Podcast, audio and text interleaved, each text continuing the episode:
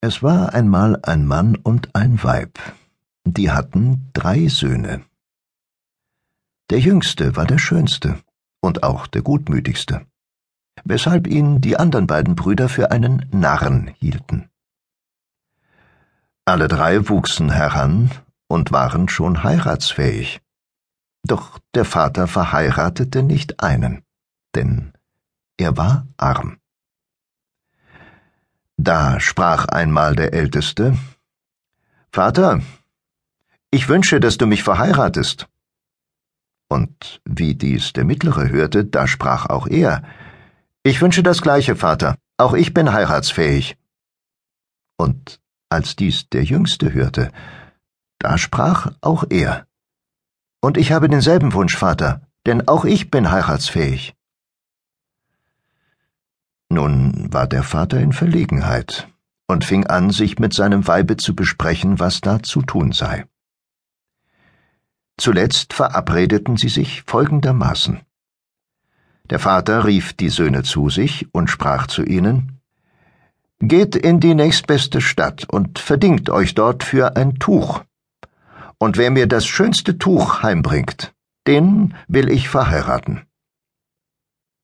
Da gingen sie denn alle drei miteinander fort. Die beiden Ältesten aber fingen unterwegs den Jüngeren zu schimpfen und zu verspotten an und jagten ihn zuletzt gar von sich, worauf dieser einen anderen Weg einschlug, indem er Gott bat, er möge ihm gutes Glück verleihen. Und wie er so ging, da kam er an einen Fluss.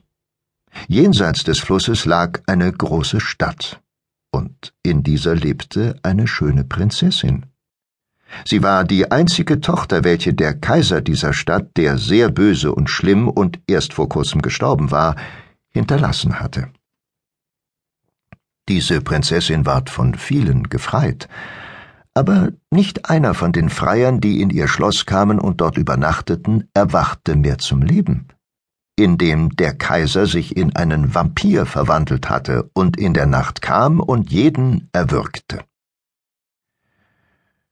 Als nun der jüngste Bruder an jenes Wasser kam und längs demselben sich erging, überlegend, wie er wohl auf die andere Seite gelangen könnte, da erblickte ihn die Prinzessin aus ihrem Fenster und befahl ihren Dienern hinüberzufahren und ihn ihr vorzuführen. Vor der Prinzessin erscheinend, wurde er ein wenig verwirrt und schämte sich. Die Prinzessin aber fand solches Wohlgefallen an ihm, dass sie den Blick von ihm nicht abwenden konnte und ihn fragte, wo er her sei und wohin er wolle.